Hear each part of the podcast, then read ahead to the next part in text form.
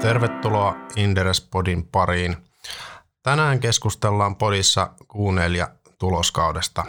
Päätähtenä meillä on Juha Kinnunen kertomassa, miten tuloskausi meni ja miltä markkina näyttää, ja kyselijän roolissa Antti Viljakainen. Juha, miten Helsingin pörssin yhtiöltä meni kuunnelija tuloskausi? No kiitoksia vaan tästä päätähti luonnehdinnasta ensimmäisenä. Tuota, tuloskausia meni varsin hyvin. Siis ää, ylityksiä oli todella paljon ja jälleen sinne positiiviselle puolelle myös kääntyi tämä kokonaisuus selvästikin. Eli tuloskasvuun päästiin operatiivisen tuloksen osalta. Se oli tietenkin aika hyvä saavutus tuossa, koska toimintaympäristö ei tietenkään noin yleisesti ollut mikään kauhean hehkeä tuossa loppuvuonna. Mutta kyllä siellä löytyi samalla myös aika paljon pettymyksiä. Jos katsoo niin kuin, tuota, vastaan meidän odotuksia, että tuli ylityksiä ja alituksia oikeastaan niin kuin operatiivisen tuloksen puolella niin yhtä paljon käytännössä. Eli aika semmoinen hajanainen, mutta toisaalta niitä selkeitä ylityksiä ja semmoisia erittäin hyviä suorituksia niin kuitenkin tuli selvästi enemmän. Eli nähtiin paljon sellaisia niin kuin huippusuorituksia tuossa loppuvuonna ja ehkä noissa, kun verrataan niitä tulosylityksiä ja alituksia, niin kannattaa huomioida, että saatiin positiivisia tulosvaroituksia myös, että sitten se siinä hetkessä, kun se tulos tulee, niin se vertailu ei enää ehkä ihan niin relevantti.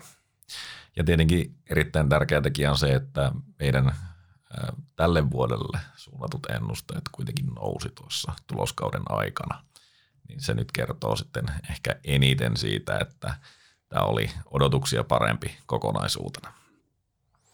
Joo, ihan sama fiilis omasta seurannasta kyllä, mutta ei niin kuin missään tapauksessa samanlainen kuin Q2 ja Q3, että kaikki ylitti reippaasti. Suurin piirtein puolet ja puolet ehkä omasta seurannastakin ylitti ja valitti ja aika isoa hajontaa oli siellä yhtiöiden välillä. Millainen oli ihan numerotasolla tuloskasvu Q4? No jos katsotaan niin mediaanitasoa, mistä me mielellään puhutaan, niin käytännössä oikaistu liikevoitto, eli tämä operatiivinen tulos, niin kasvoi sellaisen noin 4 prosenttia mediaanitasolla. Ja sitten meidän odotus oli 2 prosenttia, eli siitä päästiin hieman yli ja, ja tota, se on tietenkin aina positiivista.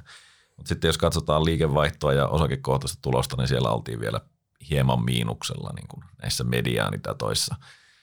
Absoluuttiset luvuthan on vähän hankalia, koska kun katsoin niitä juuri tuossa ennen podia, keräilin vähän dataa ja ajattelin, että käydään nyt koko vuoden absoluuttisetkin luvut läpi, niin siellä on isoja miinuksia muun muassa Nokialla ja Telialla – ja sitten se vetää sen käytännössä sinne jää kaikki muut alle, että, että periaatteessa sitä katsottaessa niin tämä tulos, tämä viime vuoden tulos oli niin kuin surkea Helsingin pörssin tasolla, mutta se ei tietenkään todellisuutta heijasta, että kyllähän niin kuin kokonaisuudessaankin niin tämä meni varsin hyvin. Joo, kyllähän tuo 4 prosenttia, niin näin äkkiseltään tuntuu, että olisi aika tavallinen kvartaali, jos viime vuosia miettii, mitä tuloskasvua on saatu – tietysti tässä taloustilanteessa niin erinomainen suoritus, mutta jokseenkin tavallisessa mittakaavassa tuloskasvu. Tuommoista numerosta prosenttilukuahan sieltä yleensä on tullut viime vuosina.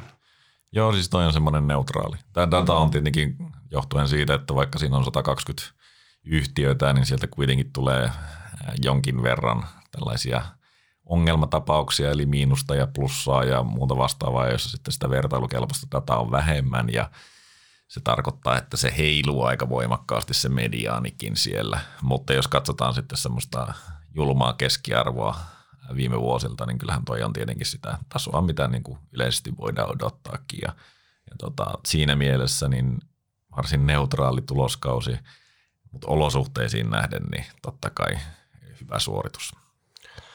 No millaisia teemoja noista raporteista löytyy, jotka väritti yhtiöiden numeroiden kehitystä?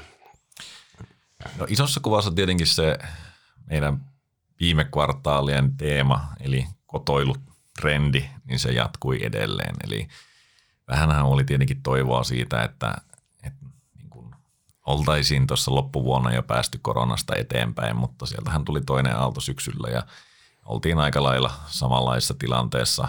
Enää se ei tietenkään aiheuta niin voimakkaita toimia, mitä se silloin alkuvaiheessa, kun tämä kanssa on opittu elämään, mutta näkyy hyvin tuossa kulutuskäyttäytymisessä edelleen se kotoilutrendi ja sieltähän tuli niin kuin suurimpia positiivisia yllätyksiä, eli harviat, marimekot ja tällaiset, niin nehän oli erittäin vahvoja, vahvoja tuloksia nyt sitten myös vuoden lopussa. Eli siinä mielessä jatkettiin sitä samaa, mitä Q3 nähtiin ja jossain määrin myös Q2.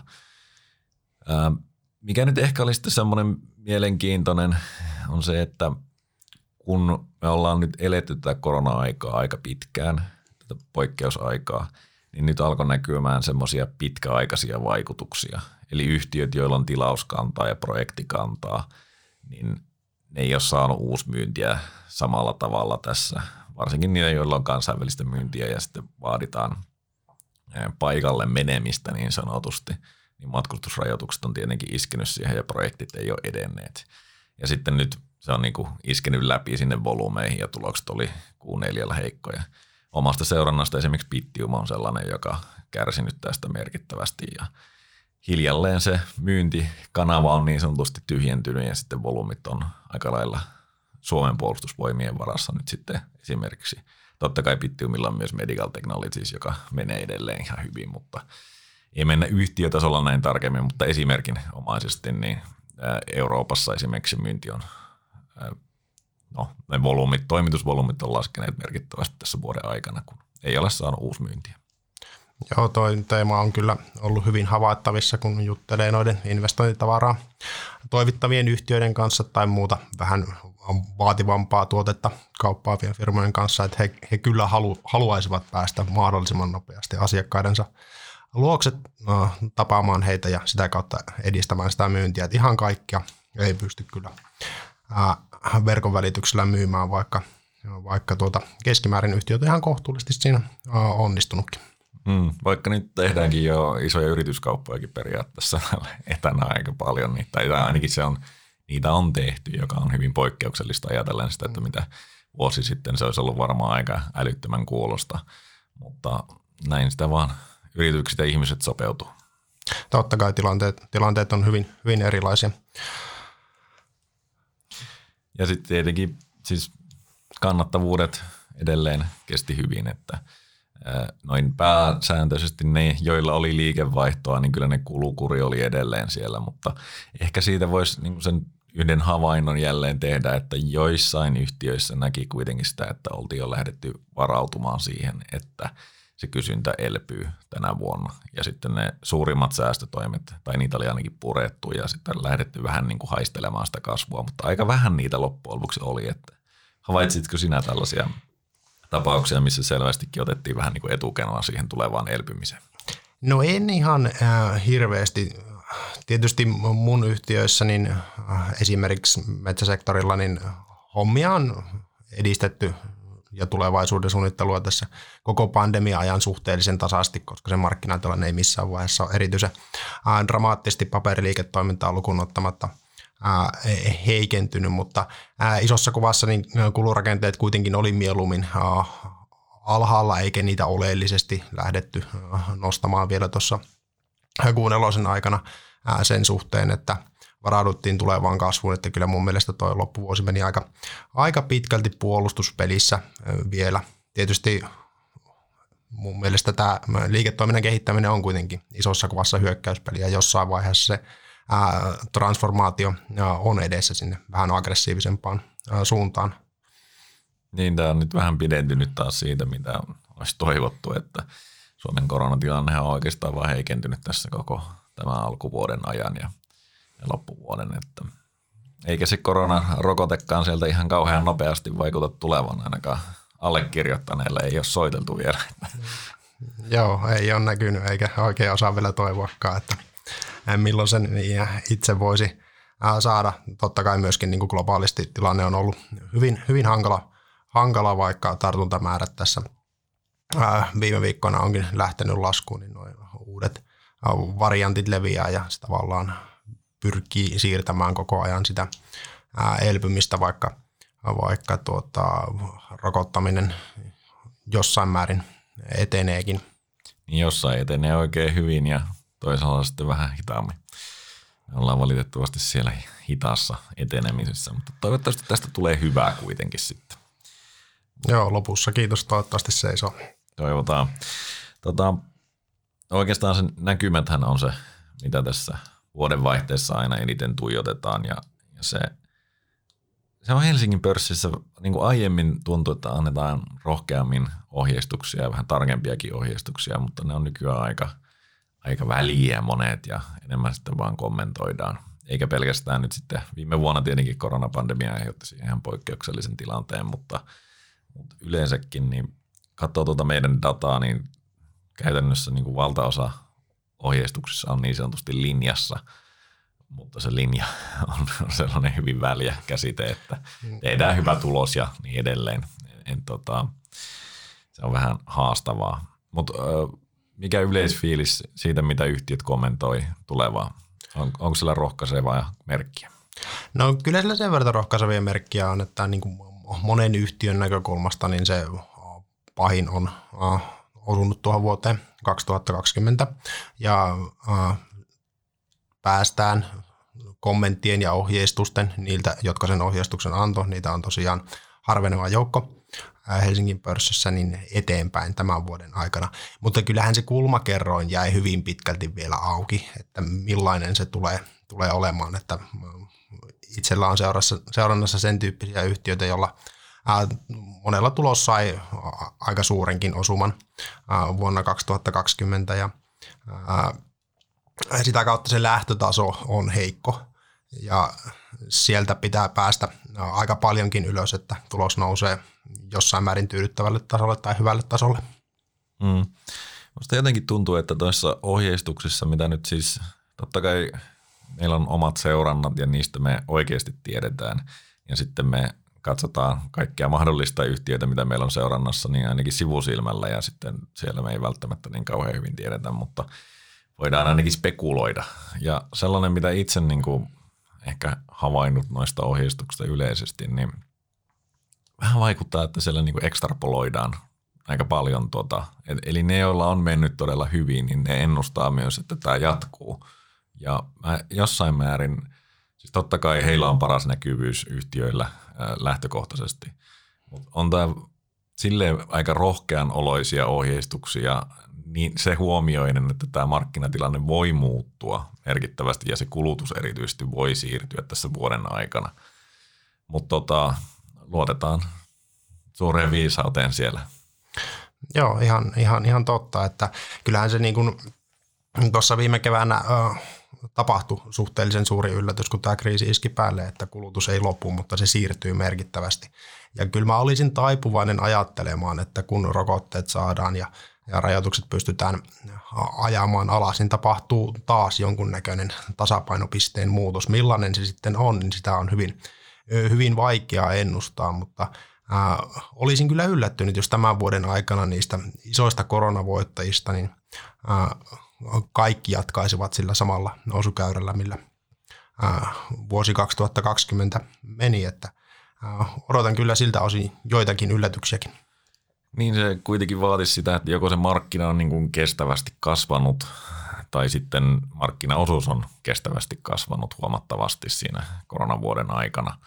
Että se on tota, mielenkiintoinen nähdä. Voisin olettaa, että kuitenkin sitä tulee siirtymään toiseen suuntaan. Se ei tietenkään tarkoita automaattisesti sitä, me ei nyt tässä indikoida, että odotetaan jotain tulosvaroituksia tai muuta vastaavaa, vaan enemmänkin sitä, että se vaikutti aika rohkealta nimenomaan se, että tämä, nämä kaikki muutokset, mitä me nähdään, on suhteellisen kestäviä. Ja sitten toisaalta siellä, jotka on nyt ollut niin kuin kärsimyksessä tämän koronan takia, niin tietenkin – näkymiä annetaan vähän nihkeämmin. Että mitä se niin kuin, oh, Antilla on seurannassa Finnair, niin siellä on varmaan pohdittu tiukasti niin kuin, tätä koronan kehitystä. Joo, se yleishuomio näistä isoista koronakärsijöistä niin, niin Finnairista kuin, niin kuin lentosektorista äh, Euroopan ja Aasian osalta on tehtävä, että eihän nämä isot kärsijät lähde niin kuin ohjeistamaan tässä vaiheessa vuotta oikein, oikein mitään se näkymä on niin äärimmäisen epävarma sen suhteen, että missä vaiheessa tämä pandemia saadaan taittumaan, miten rokottaminen etenee, miten näitä rajoituksia lähdetään purkamaan niin heiltä ei juuri viisautta siihen saatu, että miltä se kulutuskäyttäytyminen näyttää sitten, sitten kun tilanne on, on helpottanut. Ja no miten omassa seurannassa, tuliko siellä enemmän positiivisia ennustemuutoksia vai negatiivisia ennustemuutoksia ajatellen lähivuosia? No sanoisin, että aika tasan, tasan meni. Ei mitään niin valtavia muutospaineita ää, tullut tuon ohjeistusta ja tuon neljä tuloskauden ää, kauden osalta, ää, osalta vielä niin kuin kumpaankaan suuntaan, että jossain yhtiössä tai monissa yhtiöissä olisi mennyt ennusteita aivan täysin ympäri. Totta kai mulla on seurannassa paljon sen tyyppisiä firmoja, mihin vaikuttaa monet ulkoiset tekijät, niin kuin raaka-aineiden hinnat ja valuuttakurssit ja tämän tyyppiset jutut. Että niissähän jo vuodenkin mittaan voi tulla isoja, isoja muutoksia, mutta toistaiseksi niin suhteellisen pienillä ennustemuutoksilla selvittiin. Totta kai se on niin odotusarvo ollut jo todella pitkään, että vuosi 2021 on parempi kuin 2020. Että siihen nähden niin hyvin, hyvin tuota, tai suhteellisen hyvin linjassa oli ne, oli ne kommentit, mutta se kulmakerroin on kyllä pitkälti auki, että kyllähän sillä monessa yhtiössä on aika, aika kova tuloskasvuodotus. Mm. No, ne on tosiaan korkeita ja nousivat edelleen tuossa. Eli meidän seurannassa nyt sitten odotetaan oikaistun liikevoiton, eli tämän operatiivisen tuloksen kasvavan keskimäärin noin 17 prosenttia tuossa tänä vuonna. Ja sen niin kuin me verrattiin alkuvuodesta, siis ensimmäinen päivä ensimmäistä 2021 ja, ja sitten tuohon maaliskuun alkuun, milloin tämä data on kerätty, niin on noussut muutamia prosenttiyksiköitä. Eli on, kyllä siinä saa niin kuin tosiaan sitä tuloskasvua tulla, mutta se on tietenkin rohkaiseva, että ainakin, ää, ainakin analyytikot on löytäneet sieltä sitten ne rakennuspalikat siihen tuloskasvuun, vaikka jossain määrin tämä tietenkin koronatilanne on mennyt huonompaan suuntaan, mitä me nyt oltaisiin toivottu tai odotettu ennusteiden valossa – Totta kai me ollaan lähdetty jo pitkään siitä, että se alkuvuosipuolisko on vielä haastava, mutta kyllähän tämä nyt vähän, mennään vähän niin kuin jäljessä niitä odotuksia sitä parantumisesta.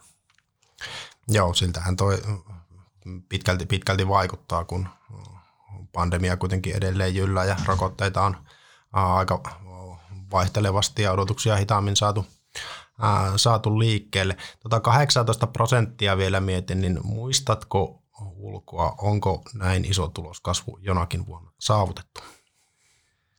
17 prosenttia. Ah, anteeksi.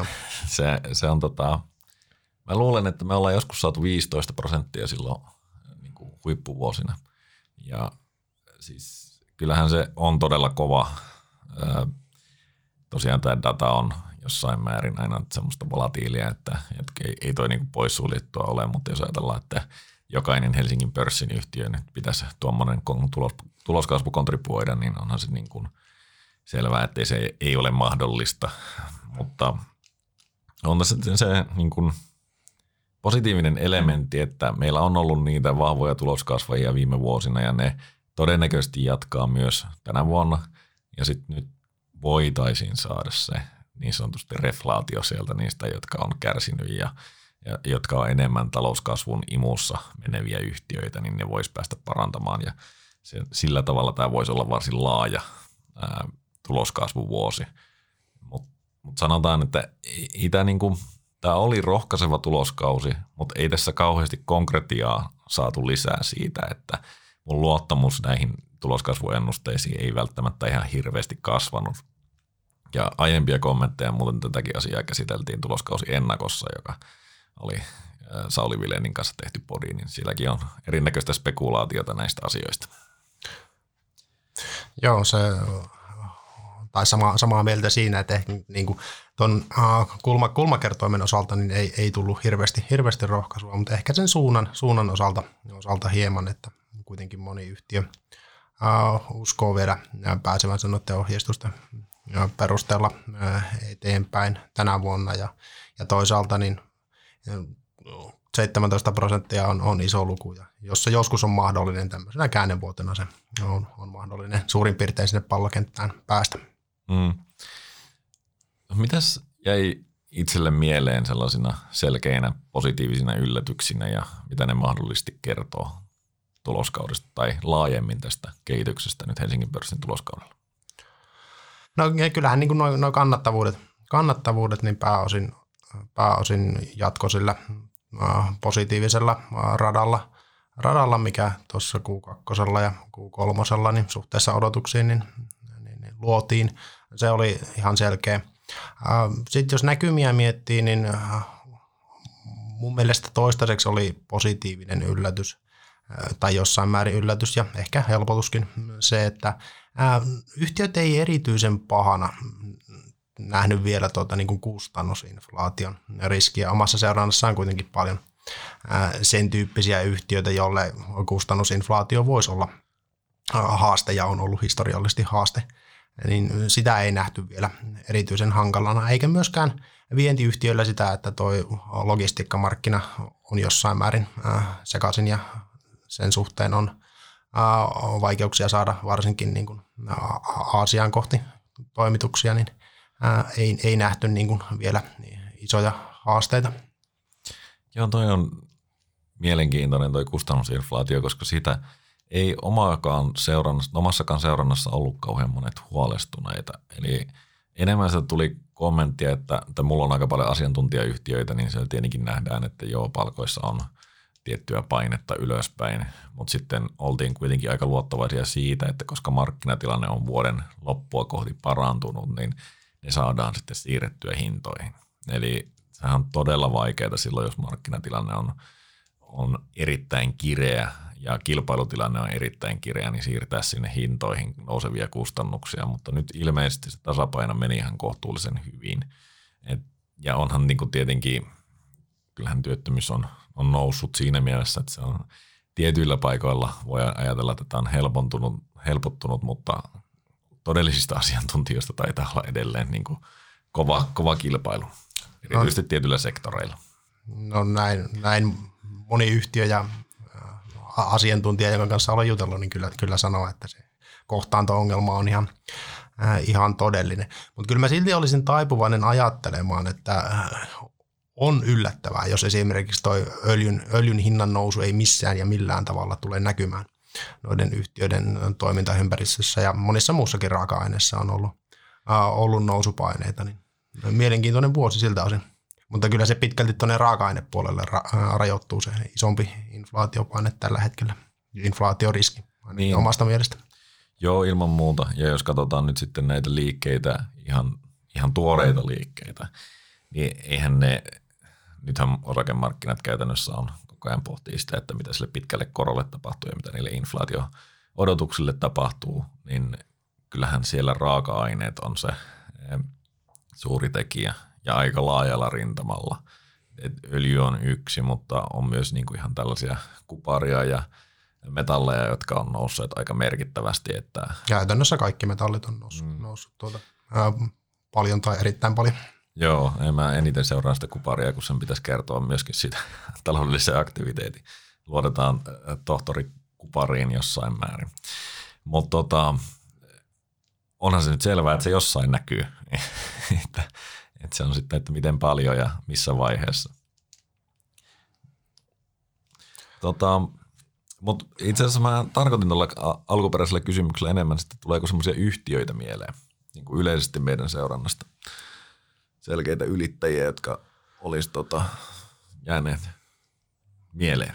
No, jos aloitetaan omasta seurannasta, niin kyllä tuonne niin sel- selkeistä ylittäjistä, niin kyllä Valmet on pakko, pakko nostaa, nostaa esiin, että – Yhtiö on parantanut juoksuaan, juoksuaan jo oikeastaan koko sen ajan, minkä on itsenäisenä pörssissä ollut. Ja, ja tuossa niin korona, koronavuotenakin niin onnistui, onnistui erittäin hyvin. Toki takana oli hyvä tilauskanta, mutta se tilauskanta ei kuitenkaan ole, ole oleellisesti heikentynyt, eli uuttakin kauppaa on, on käyty ja parannettu kannattavuutta ja tehty, tehty hyvä, hyvä tulos, niin se ehdottomasti, ehdottomasti täytyy nostaa, nostaa omista esiin. Ja tietysti mitä näitä muita ylittäjiä meidän seurannassa on, niin no QT oli eri, erinomainen tietysti, Harvia, Marimekko, nämä tuli mainittuakin. Kaupan alan yhtiöltä tuli, tuli vahvoja raportteja, ne hyötyy tietysti siitä kotoilutrendistä. Nämä nyt ainakin tässä ensimmäisenä tulee mieleen. Joo, Revenio oli yksi myös ja Kyllä. kyllähän niin kuin teknologiasektorilla, jos ajatellaan IT-palvelusektoria kohtuullisen niin laajasti, niin joo, ne tulosyritykset ei ole ollut kauhean suuria, mutta kyllähän ne odotuksetkin oli jo tosi korkeita niin kuin noiden edellisten neljännesten jälkeen. Et, et kyllä siellä tehtiin erittäin hyviä tuloksia. Erinomaisia tuloksia. Niin terveysyhtiöt on pystynyt äh, reagoimaan tähän tilanteeseen ja pääsee sitten koronatestaukseen mukaan ja yleensäkin vähän niin kuin sopeutumaan tähän poikkeukselliseen tilanteeseen ja sieltä tuli hyviä tuloksia noin yleisesti. Lisäksi on pakko vielä mainita tietenkin oikeastaan sellainen koko vuoden 2020 selkeä voittaja, eli Remedy. Että Joo, ehdottomasti. Siellä on palaset ollut pitkään paikallaan, mutta nyt sitten niin kuin otettiin isoja askeleita uuteen, uuteen koko luokkaan omalla tavallaan ja, ja erityisesti sitä ajatellen, että miten pystytty rakentamaan sitä pitkän aikavälin tarinaa uskottavalla tavalla koko ajan eteenpäin. Että erittäin hyvä suoritus ja siinä toki koronakin varmasti jossain määrin oli tukena, että kotoilutrendiä tukee sitten myös, tai kotoilutrendi tukee myös pelaamista, mutta tässä en usko, että se on sellainen kauhean ohimenevä asia kuitenkaan. Mm, tuskinpa vaan, että kyllä siellä on erittäin vahvat pitkäajan ajurit sekä niin kuin toimialalla että, että yhtiössä. Miten sitten yhtiöitä, jotka oli vaikeuksissa tuossa loppuvuodesta tai eivät suoriutuneet muuten erittäin hyvin? No kyllähän tota, yksi sellainen kansanosake, joka nyt ei, ei suoriutunut ää, tai ei yltänyt odotuksiin tai oikeastaan lähellekään niitä, niin oli Orion.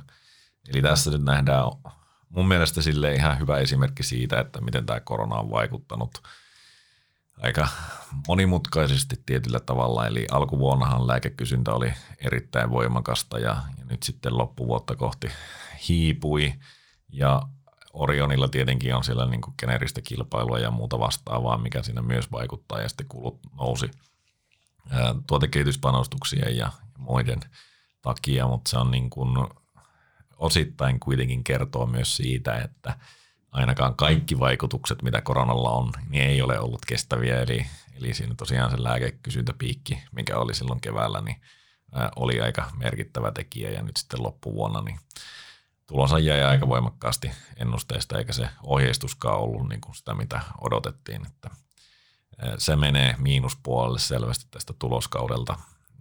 Toinen, minkä voisi mainita, on varmaan Wärtsilä näistä isoista yhtiöistä, että kyllähän yhtiö on aika haastavassa raossa tällä hetkellä. Että tietenkin kärsii koronasta jossain määrin, mutta sitten no, risteilijöiden ja, ja huoltotoiminnan vaikeuden kautta, mutta samalla vähän tuo energiamurros on nyt liikkumassa siihen suuntaan, että ei välttämättä, niin kuin, välttämättä se näkymäkään ole ihan niin hyvä, mitä ollaan aiemmin ajateltu vai mitä olet itse mieltä? No joo, kyllä se on niin kuin ihan relevantti kysymys, että miten Wärtsilä on posi- positioitunut siihen murrokseen ja tosiaan tilanne on sen tyyppinen, että olisi mun mielestä Wärtsilässä aika vaarallista ää, tuijottaa pelkästään peräpeiliin ja katsoa, että minkälaista kannattavuutta ja pääomantuottoa ja kasvua yhtiö on pystynyt historiassa tekemään ja luottaa siihen, että se palautuu, kun koronasta ää, päästään. Itse ehkä nostaisin yhden sektorin kanssa, missä ei mennyt erityisen hyvin, niin rakennussektori. Sieltähän YIT ja SRV ehti jo varoittaa ennen, ennen tuloskautta ja absoluuttisestikaan tulosnumerot niin rakennusyhtiöltä ei ollut, ollut niin kuin missään tapauksessa ää, hyviä. Joo, Lehto taisi saada hyvin positiivisen kurssireaktion silloin, kun se julkaisi tuloksen, mutta se ei, se ei niin kuin absoluuttistihan se tulos ei toki hurja ollut, että enemmän se helpotus.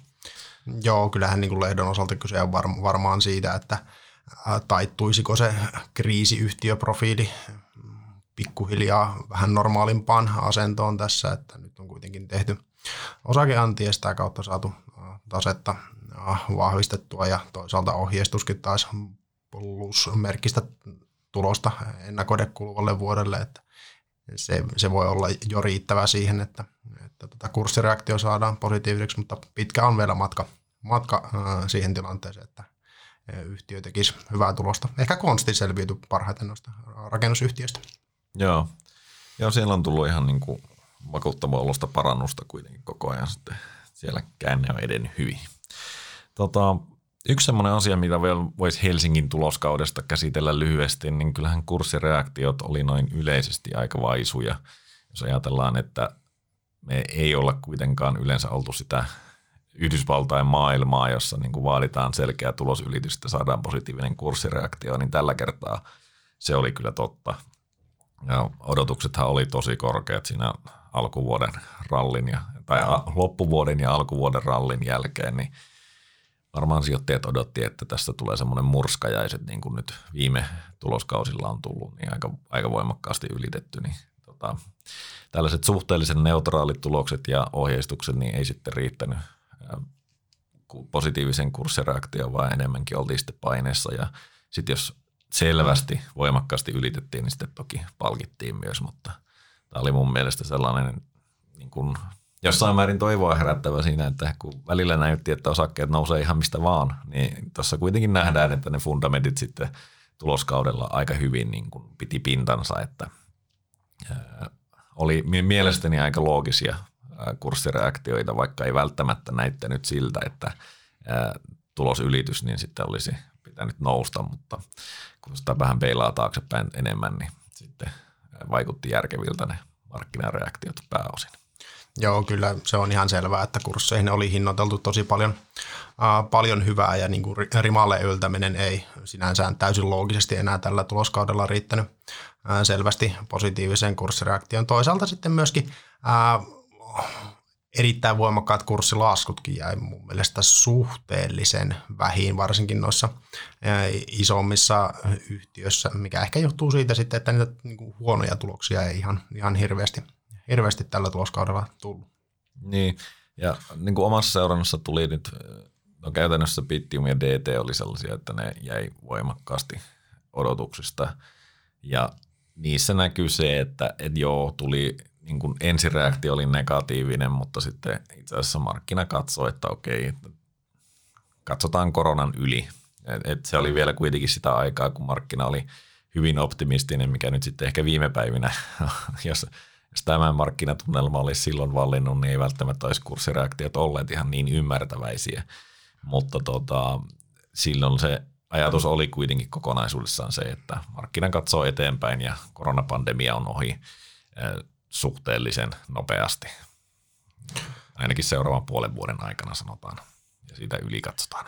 Joo, tämähän vaikuttaa, vaikuttaa tuota huomattavan paljon, paljon siihen, että millaisella mielialalla sijoittajat on valmiita katsomaan sinne tulevaisuuteen ja miten pitkälle, että miten se kurssi reaktio just silloin tulospäivänä osuu, mutta isossa kuvassa se tulospäivän kurssireaktio ei kuitenkaan niin kuin sen osakkeen kokonaistuottoon niin pitkällä sijoitushorisontilla ihan älyttömästi vaikuta, oli sitten kumpaan suuntaan tahansa, vaan muista asioista se arvo muodostuu.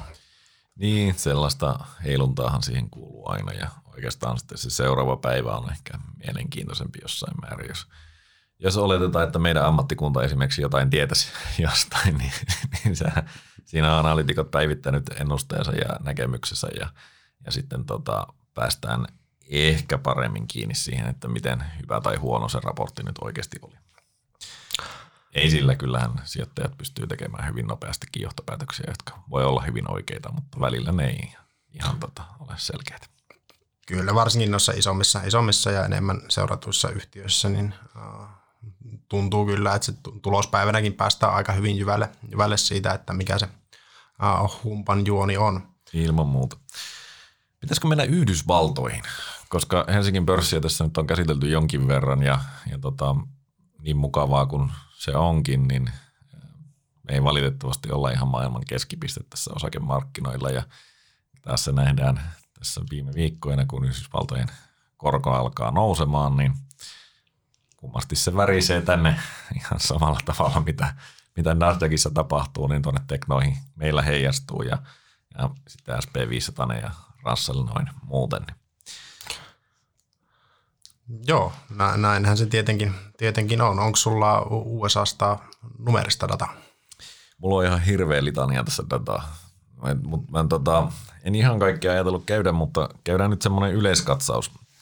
Tota, Tämä on sinänsä niin kuin aina SP500 sen kohdalla on kauhean mukava, kun siitä on hyvää laadukasta dataa paljon saatavilla, niin sitä voi pureksia niin kuin loputtomiin, mutta noin yleisesti niin no yllätys, yllätys, valtaosa yhtiöistä ylitti odotukset, niin kuin aina kvartaalitasolla tehdään.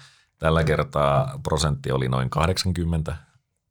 Tämä oli historiallisen hyvä, oli tuossa Q3 ja Q2, kun 84 prosenttia ylitti odotukset. Eli siis valtaosin ylimentiin ja ihan reilusti. Tähän odotettiin negatiivista tuloskasvua. Siihen se odotus meni niin kuin voimakkaasti toiseen suuntaan. Eli sama lukeman sattumalta tuli, tämä on kyllä osakekohtainen tulos nyt sitten SP500 kohdalla, kun meillä oli se operatiivinen tulos, mutta 3,9 prosenttia on tuoreimman tilaston mukaan. Tämä on kyllä vielä helmikuun lopusta, mutta silloin oli jo valtaosa SP500-yhtiöistä julkaisut tuloksensa. Niin aika kova lukema, varsinkin niin kuin odotuksiin nähden. Ja siinä delta on ollut suhteellisen iso sitten myös ää, niissä tulosylityksistä, joita toki valtaosa tekee aina. Sitten jos katsoo, liikevaihdot kasvo 3,2, kertoo siitä, että aika kiitettävä suoritus niin kuin suhteellisen vaikealla, mutta Yhdysvalloissahan se talousdata niin kuin meni aika tai todella nopeasti sitten myös ylöspäin siitä kuopasta. Joo, kyllähän se, mitä noita omia yhtiöitä, jotka Pohjois-Amerikassa liiketoimintaa tekee, niin niitä kuunnellessa on tullut selväksi, että kyllä siellä toimintaympäristö oli selkeästi parempi kuin Euroopassa. Et sinällään ei yllätä, että liikevaihdot on kehittynyt siellä päin paremmin kuin, paremmin kuin meillä, mutta tämäkin siitäkin huolimatta, että, erinomainen suoritus tässä taloustilanteessa pystyä liikevaihdon kasvuun. Joo. Siellä on tietenkin niitä teknologiayhtiöitä isolla painolla, jotka nyt sitten jyrää myös, tai oikeastaan erityisesti näissä tässä ympäristössä. Totta kai. Mutta tota, ehkä suurin, mitä mä täältä haen, on se, että mikä on niinku eteenpäin katsova. Ja nyt mä joudun hieman katsomaan näitä papereita tarkemmin, niin sanotusti kuuluu lieviä ääniä. Ja SP500 muuten, kun tämä on vähän relevantimpi, kun meillä sitä isoa dataa ei oikein Helsingin pörssistä saada, niin e, tota, koko vuonna 2020 miinus 11 prosenttia tuloskehitys. Eli tämä on aika iso lasku kuitenkin, jos ajatellaan sitä, että meidän osakekurssit vetelee kaikkien aikojen huippuja lähellä oltiin ainakin pari viikkoa sitten, että, että tota, niin, sehän tarkoittaa vain yhtä asiaa ja se on, se on, on kerran, val- valuaatioiden venyminen. Tässä on kerran niitä venytetty. Mutta tota, mitä odotetaan ensi vuodelle? No tässä on tämä kvartaalitasollakin, mutta koko vuodelle niin EPSin kasvu 24 prosenttia. Ja aika kova lukema. Mitä olet mieltä? On kyllä hurja, hurja, hurja ennuste, että no, elämme ja näemme, mutta vaikea toi on kyllä, kyllä tota, saavuttaa edes, edes niin kuin lähelle tuota yltää, että pääsisi niin kuin kakkosella alkavaan, alkavaan tuota EPS-kasvuun. Olisi kyllä järkyttävän kova suoritus pörssiyhtiöltä. Joo, siis aiemmin mitä sanoin just niistä teknoyhtiöistä, jotka on jyrännyt eteenpäin, ja niin niiltähän odotetaan suunnilleen, tai niiltä voi odottaa ihan realistisesti ihan semmoisella vakiona, että, että semmoinen 20 pinnaa tuloskasvua vuosi kuin vuosi. Ää, tietenkin se jossain vaiheessa stoppaa, koska muuten koko maailman talous olisi hiljalleen niiden käsissä, mutta joka tapauksessa niin niille tuo on aika neutraali. Mutta sitten, että ne kaikki sieltä saataisiin vielä yli tuosta, niin on se niinku hurjaa, että kyllä siellä pitää olla tosi, tosi voimakasta elpymistä sitten myös talouden suunnalla, koska muuten toi ei kyllä tule tapahtumaan. Et alkuvuonna yli 20 pinnaa, Q2 50 pinnaa pitäisi tulla EPSin ylös. Se oli se surkea kvartteri viime vuonna ja sitten loppuvuotta kohti hieman 17 ja 13 prosenttia Q3, Q4. Niin on, se, tota, on siinä jonkin verran paineita lähteä tuota tekemään. On, ja ei se Q1 kyllä 20 prosenttia ole missään tapauksessa helppo, kun mietitään, että vertailukausi oli kuitenkin jokseenkin normaali vielä, ainakin tammikuun ja helmikuun osalta. Joo, no niille, jotka joilla oli Kiinassa toimintaa, niin se tietenkin meni jo aika lailla sekaisin tuossa kuikkosella, mutta muuten niin ei, tota, ei se nyt mikään hurjan huono ollut. Mutta yleisesti jos katsoo, niin onhan nämä tota, ollut vakuuttavaa tämä kehitys. Joo ja sitten mun mielestä mielenkiintoinen vielä tässä datassa on se, että, että niin kun, nyt kun tuosta elvytään noilla kertoimilla tai noilla prosenteilla, mitä mainitsin, niin ollaan yli kaikkien aikojen huipun. Luonnollisesti tämä on ollut pitkään odotuksessa, että 2021 on jälleen huippuvuosi SP500 sen tuloksille. Mutta sitten sitä jatkuu toi niin kun käyrä myös 22 vielä hyvin voimakkaana, eli sinnekin on vielä jätetty vähän sitä elpymistä tai voimakasta tuloskasvua ja tota, on se niin kuin aika voimakasta ja periaatteessahan siihen voi olla perusteita, jos ajatellaan, että alkuvuosi nyt ei ole vielä sitten normaali, mutta on noin tulostasot niin korvi, kovia, niin kuin kannattavuustasot ja kaikki niin, niin korkeita, että, että on se vähän hankala katsoa, että se tulostaso edelleen nousee sitten seuraavana vuonna niin kuin näillä kulmakertoimilla. Näistä odotuksista päästään varmaan myös sitten valuaatiokeskusteluihin. Voidaan linjata meidän osakemarkkinan näkemystä, kun meillä on pääanalyytikko paikalla. No niin, näin toimitaan. No aloita sinä tämä linjaaminen ja kerro, että onko pörssi kallis vai halpa Helsingissä tällä hetkellä? No ei se ainakaan halpaa vieläkään. Tämän mä joksenkin arvasinkin. ei, mutta tota, siis me nyt tässä vähän vitsailtiin, pistettiin Anttia pahan paikkaan, mutta ja meidän osakemarkkinanäkemys tulee käytännössä analyytikoilta, eli suositusjakauman kautta me sitä katsotaan, että kuinka paljon siellä nyt houkuttelevia sijoituskohteita milläkin hetkellä on. Tällä hetkellähän se on suhteellisen neutraalisen meidän jakauma, eli ollaan, ei, ei nyt olla niin kuin missään romahdusmoodissa tässä, mutta ei toisaalta mitenkään härkämäisiäkään, eli tämmöistä tiettyä korjausliikettä, jos ajatellaan noita vuodenvaihteen voimakkaita ralleja, niin, niin tota, ei tämä mitenkään yllätys sinänsä ole, eikä mitenkään poikkeuksellista, että ehkä se tuntuu jossain vaiheessa, kun osakkeet on mennyt niin pitkään vaan ylös ja jotkut on sanonut, että stocks only go up, niin, niin tota, tällaisia laskuperiodeja on aina ollut ja tulee aina olemaan, että ei sinänsä niin kuin mitään hämminkiä. Joo, se on vaan terveen markkinan merkki. Joo, ja nyt otetaan vähän varmaan valuaatiossa takaisin, mutta kyllähän niin kuin yleisesti Helsingin pörssiin arvostustasot on, on korkeita. Jos katsoo niin kuin toteutuneilla tuloksilla, niin me ollaan käytännössä P-luvut on korkeampia kuin koskaan 2000-luvulla. Se oli noin 24 tuossa siinä vaiheessa, kun maaliskuun alussa tätä dataa keräsin ja, ja se on tietenkin niin kuin heikoilla tuloksilla, mutta se ei ole ne viime vuoden tulokset ei kuitenkaan pääsääntöisesti olleet mitenkään erityisen heikkoja. Siis siellä oli joitakin yhtiöitä, jotka kärsi voimakkaasti, mutta sitten kun me katsotaan mediaanitulosta, niin ei se ole mikään surkea, josta on todella helppo parantaa. Ja siinä mielessä niin toi kertoo siitä, että voimakasta tuloskasvua on sinne myös hinnoiteltu. Joo, ehdottomasti samaa mieltä, että tuloskasvua on kyllä ää, tultava, että tämä nämä valuaatiotasot on äh, perusteltuja. Äh, tämän vuoden ennusteella PE-kertoimet Helsingissä on päälle 17, mikä on karkeasti parikymmentä prosenttia sen äh, keskipitkän ajan keskiarvon yläpuolella, että suhteessa siihenkään ei, ei missään tapauksessa olla edes tuloskasvu huomioiden tältä vuodelta niin erityisen halpoja, että tuloskasvun lisäksi kyllä nollakorkoympäristön säilyminen olisi osakkeiden hinnoittelun kannalta tärkeää. Niin, sitähän tässä nyt tällä hetkellä ollaan pelätty, että no ei Euroopassa nyt oikeastaan koron nousuja olla.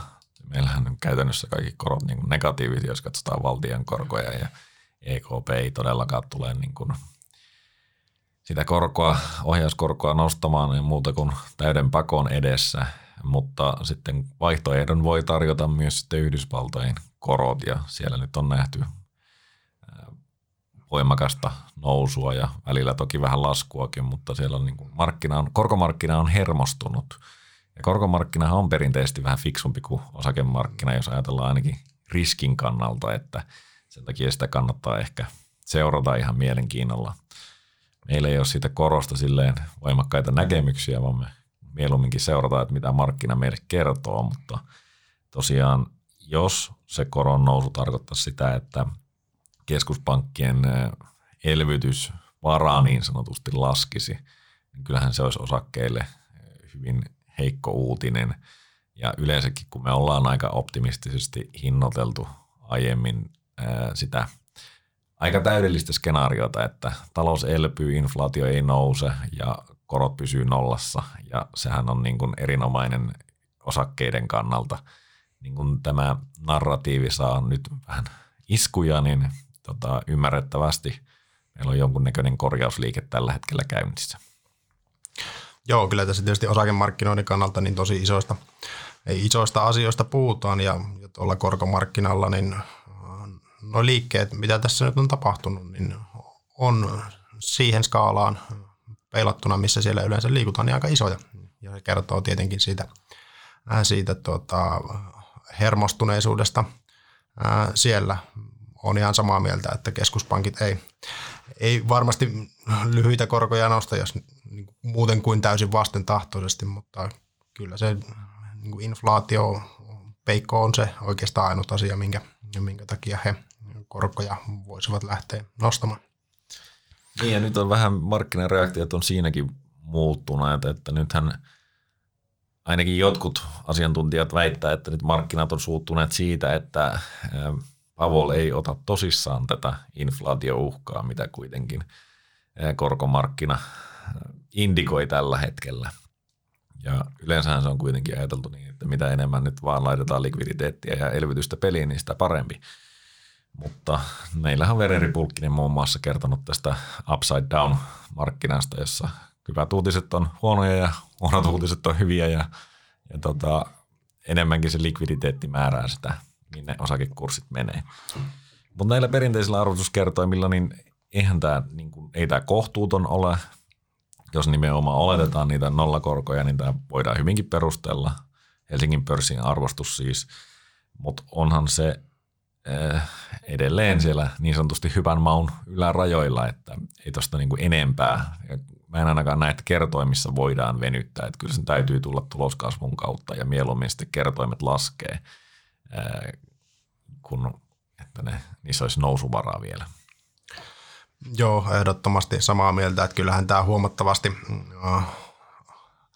äh, helpommalta näyttäisi, jos niin kuin kurssit eivät, eivät nousisi tai jopa pikkusen laskesi ja tulisi tuloskasvua, niin silloin valuaatiot voisi olla varsinkin tähän korkoympäristöön, jonka nyt edelleenkin lähtökohtaisesti yritetään, odotetaan pysyvän äh, maltillisena, niin äh, jokseenkin kohtuullisesti hinnoiteltua, jos tätä jonkun aikaa ää, kestäisi. Miltä tuota, kuumemittarit eli EVCS ja Price to Book näyttää? No EVC tota, mulla nyt ei tässä ole ja se on tota, ehkä ää, Helsingin pörssin mittakaavassa vähän hankala. Mä sanoisin, että SP500 se kertoo aika paljonkin siitä, että missä, missä mennään ja sehän on – käytännössä ollut kaikki aikojen huipussa siellä pyörinyt niin kuin vuodenvaihteessa, koska siellä Corporate America on erinomaisessa tuloskunnossa keskimäärin ja sitten samalla niin arvostustasoja on venytetty paljon.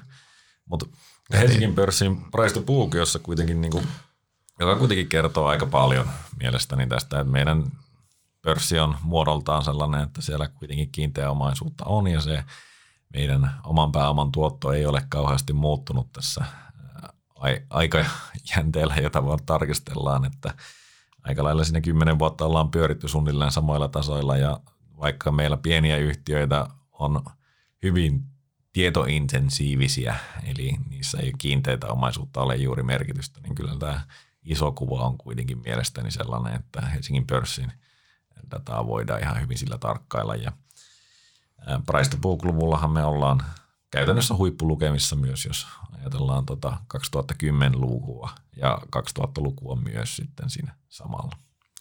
Joo, sama, samaa mieltä siitä, että kyllä Helsingin pörssimittakaavassa mun mielestä price to book on edelleen, edelleen hyvin niin kuin, ää, relevantti kuumemittari. Ja kyllähän se niin kuin korkeahko tai korkea se hinnoittelu, hinnoittelu on, on siihen nähden, että, että tuota, oman pääoman tuotto Helsingissä on kuitenkin siellä jämähtänyt sinne karkeasti 10 prosentin luokkaan aika, aika pitkäksi, pitkäksi ajaksikin. Et, et siihen nähden uh, markkina ei missään tapauksessa myöskään ole, ole halpa, että kyllä tuon niin price to book oikeuttaminen pitkässä juoksussa niin vaatisi sitä, että se oman pääoman tuotto hilautuu korkeammalle. Ja tuloskasvun kautta se tietysti voi tulla. Mm. Tämä price to book paljon parjattu, mutta mun mielestä hyvin toiminut itse asiassa tuossa. Me ollaan nyt siellä niin kuin 2,3 kertoimella niin kuin mediaanissa ja se on historiallisesti ollut niitä huippuja, mitä, mitä ollaan nähty.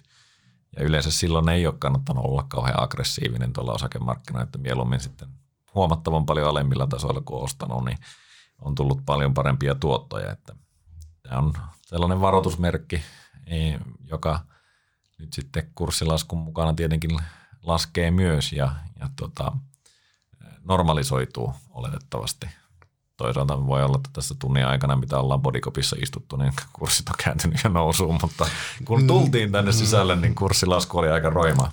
Näinkin on päässyt tässä varsinkin viime aikana joskus käymään. Kyllä. Tilanne muuttuu äkki. Joo. Yksi semmoinen tylsä mittari myös on ö, osinkotuotto, ja siellähän me ollaan tällä hetkellä myös ö, todella alhaisella tasolla, jos katsotaan tota historiallista. Eli osittain toki noihin osinkoihin vaikuttaa monet tekijät ja, ja tota, siellä on näitä pankkien sääntelyjä ja muuta vastaavaa, mutta ää, ei ne nyt tuota mediaanilukua mielestäni hirveästi paina. Joo, en mäkään niin kuin näin mutulla usko, että, että tuota, ää, tämä kevät erityisen huono osinko vuosi on, että kyllä noin yhtiöt pääsääntöisesti jakaa jokseenkin vakaata osinkoa, jos vaan niin kuin liiketoiminnan kehitys ja yhtiön tila suurin piirtein sen, ää, sen mahdollistaa. Korottajiakin on ihan, ihan tota, reilu määrä. Että kyllähän se osinkotuoton lasku tulee juurikin sitä kautta, että kurssit on korkealla. Mm. Joo, Helsingin pörssi on siitä aika, tai pörssiyhtiöt on keskimäärin aika tyylisiä osingonmaksajia, että maksetaan tietty osuus tuloksesta ja varsinkin vakailla, niin se yleensä hyvinkin seuraa sitä, että mikä on tota osingon määrä, niin kertoo käytännössä, mitä on tulosta tehty. Mites muuten, Antti, tuleeko suuria teemoja tuloskauteen tai nykyiseen markkinatilanteeseen mieleen, liittyen mieleen?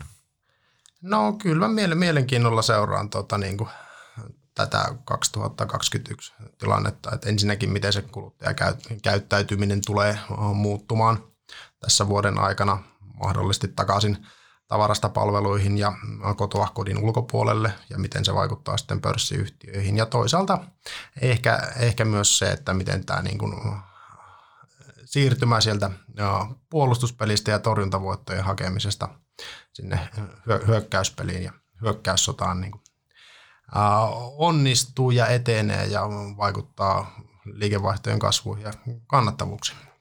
Mm. Tämä on oikeasti mielenkiintoinen nimenomaan tuo siirtymä siihen, että lähdetään uuteen kasvuvaiheeseen, koska kun viime vuonna kannattavuudet oli kuitenkin keskimäärin niin hyviä, että sitten, ja ne kulurakenteet oli tosi tiukkoja, siis kaikki ylimääräinen leikattiin pois, niin lähtökohtaisestihan sä tietenkin lähdet tuohon todella hyvässä tuloskunnossa tuohon kasvuun. Mutta on mielenkiintoinen nähdä sitten, että miten paljon oikeastaan lähdetään investoimaan tai lähdetään tekemään niin kuin lisäyksiä sitten siinä vaiheessa, kun mahdollisesti se liikevaihto oikeasti lähtee liikkeelle. Ja se voi olla, että me nähdään sitten siinä kannattavuuden puolella tänä vuonna niin kuin negatiivisia yllätyksiä sitten sitä ajatellen, että yhtiöt on lähteneet eri fokuksella yleisesti tähän vuoteen. Et strategisesti on päätetty, että painetaan kasvua ja otetaan kuluja sisään ja panostetaan sitten kannattavuuteen taas myöhemmin. Että nyt hyvältä tasolta aina helpompi lähteä myös siihen kasvuvaiheeseen.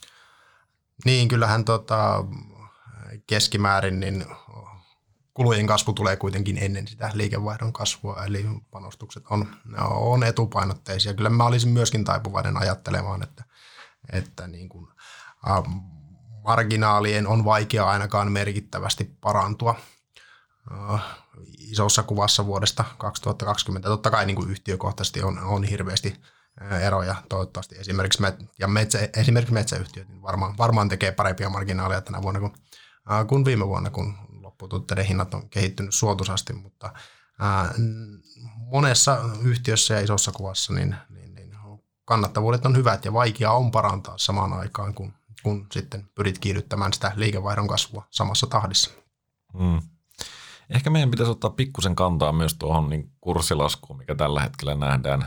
Nasdaq kävi eilen niin sanotusti korjausliikkeessä, eli miinus 10 pinnaa. Taisi nousta kuitenkin loppua kohti sen verran, että se ei nyt tällä hetkellä siellä ole, mutta kuitenkin mitä mieltä? Onko siellä ostettavaa nyt sitten? Onko tämä 10 prosenttia ne korjannut niitä arvostustasoja sillä tavalla, että että Antti lähtee ostoksille? No ei se nyt ainakaan erityisen halvaksi, halvaksi vielä ole niin kuin, äh, mun mielestä pörssiä tehnyt, mitä nyt, nyt on korjailtu. Että ehkä jossain määrin tervehdyttänyt sitä tilannetta, mikä näytti monen yhtiön osalta valuation kannalta aika äh, haastavaltakin tuossa jo, joitakin viikkoja sitten. Että, äh, mutta en vielä tämän jälkeen niin kuin ihan juokse ostoksille. Totta kai tietysti jos toinen 10 prosenttia esimerkiksi tulisi, niin sitten varmaan alkaisi löytyä, löytyä tuota helpommin ja enemmän, enemmän ostettavaa. Totta kai aina löytyy niin kuin yksittäistapauksia, mm. jotka on mielenkiintoisia, jotka on saattanut laskea ns. turhaan, mutta noin, noin isossa kuvassa niin ei tämä nyt vielä sitä niin kuin merkittävästi sitä valuaation viitekehitystä mun mielestä on muuttanut. Mm.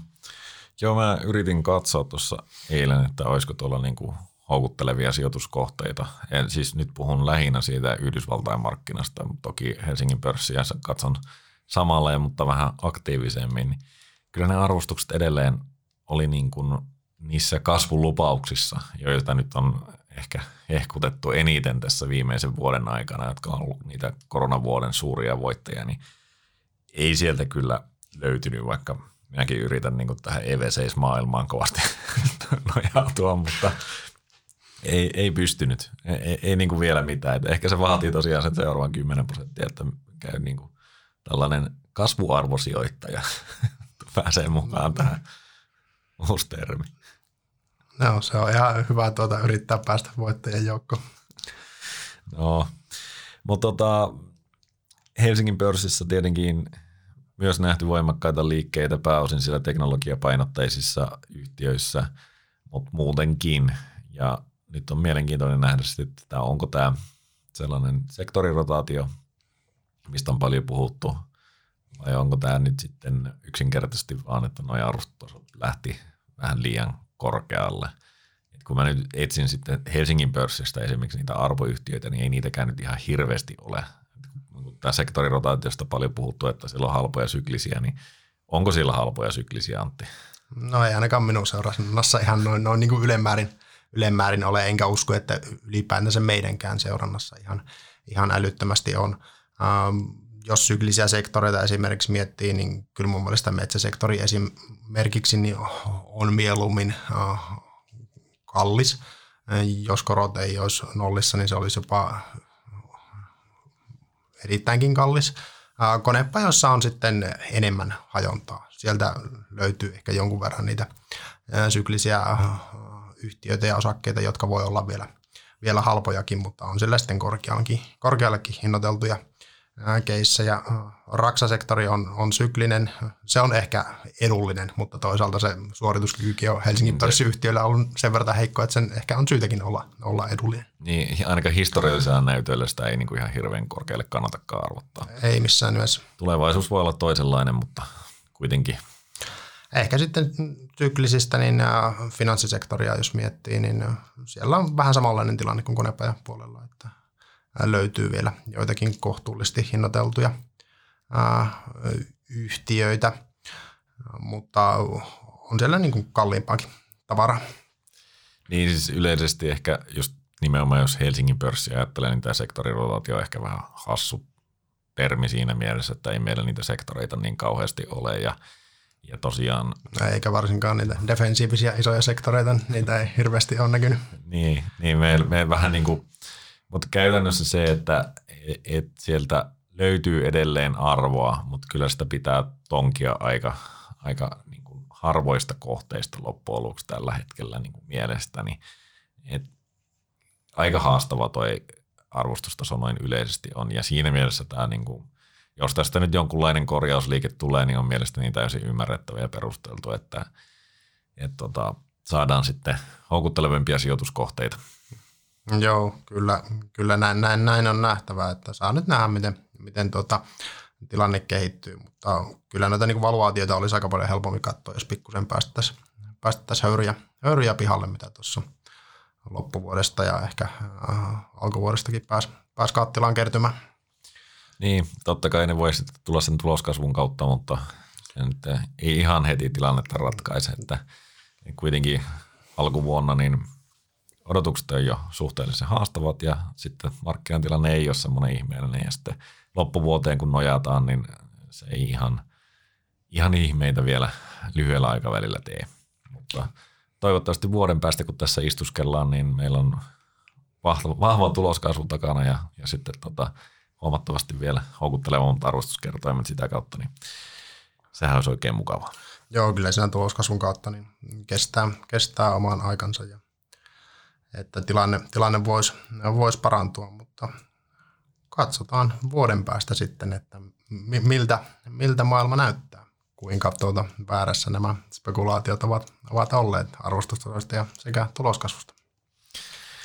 Just näin, mutta tota, eiköhän me ruveta lopettelemaan. Ehkä täytyy tässä mainita sellainen asia, että ei tässä niin toisaalta, ainakaan minä en ole ollut myöskään myyntilaidalla tässä korjauksessa silleen merkittävässä mittakaavassa, että vahvassa, vahvalla osakepainolla mennään eteenpäin, kun vaihtoehtoja on aika hissusti, että jos tästä nyt tuli niin kuin sellainen negatiivinen kuva näiden arvostutasokeskustelujen kautta, niin ei syytä paniikkiin toisaalta myöskään mielestäni. Joo, ei, ei, ei missään, missään tapauksessa. Että vaihtoehdot on, on, on edelleenkin, edelleenkin aika vähissä osakkeille ja, ja tota, ei tässä nyt niin kuin mistään niin kuin kuplahinnoittelusta mun mielestäkään puhuta, että mitä olisi niin kuin, uh, pakko päästä uh, keventämään. Mm. Joo, no niitä kuplia toki on tuolla Yhdysvaltojen puolella ollut, mutta niissä sitten saakin tulla ne arvostustasot ihan, ihan huomattavasti alas, mm. mutta, mutta tota, noin yleisesti kun puhutaan, niin osakkeessa on edelleen ihan kohtuullisen hyvä riskituottosuhde mielestäni. Niin voittaa nämä niin kuin suurimmat vaihtoehdot aika selvästi ja sitten se korkojen nousu, jos tulee, niin se kyllä iskee myös muualle, että ei se asuntosijoittamisessakaan herkkua ole tai missään vaihtoehtoisessa sijoituksessa, niin kyllä se tuppaa olemaan vähän samantapainen se laskentamalli niin sanotusti, että ainoastaan sitten niissä, jos on todella kauas vedetty ne odotukset ja arvostusot on hurjaa, niin siellä se korkojen nousu iskee niin kuin rumasti läpi. Joo, kyllähän esimerkiksi kullan hintahan on tässä, tässä tuota, ää, alkuvuodesta tullut, tullut alas, alas ää, sama, tai jokseenkin samaan suuntaisesti kuin, kuin osakkeet. Johtuu varmaan pitkälti juurikin siitä, että, että korot nousee. Että se kyllä iskee, iskee laaja-alaisesti monen muuhunkin ää, sektoriin kuin osakkeisiin. Hmm. Okei, siinä tuli semmoinen hyvin lyhyt markkinakatsaus vielä loppuun. Nyt me oikeasti lopetetaan. Kiitoksia kuuntelijoille, kiitoksia Antti. Kiitos paljon.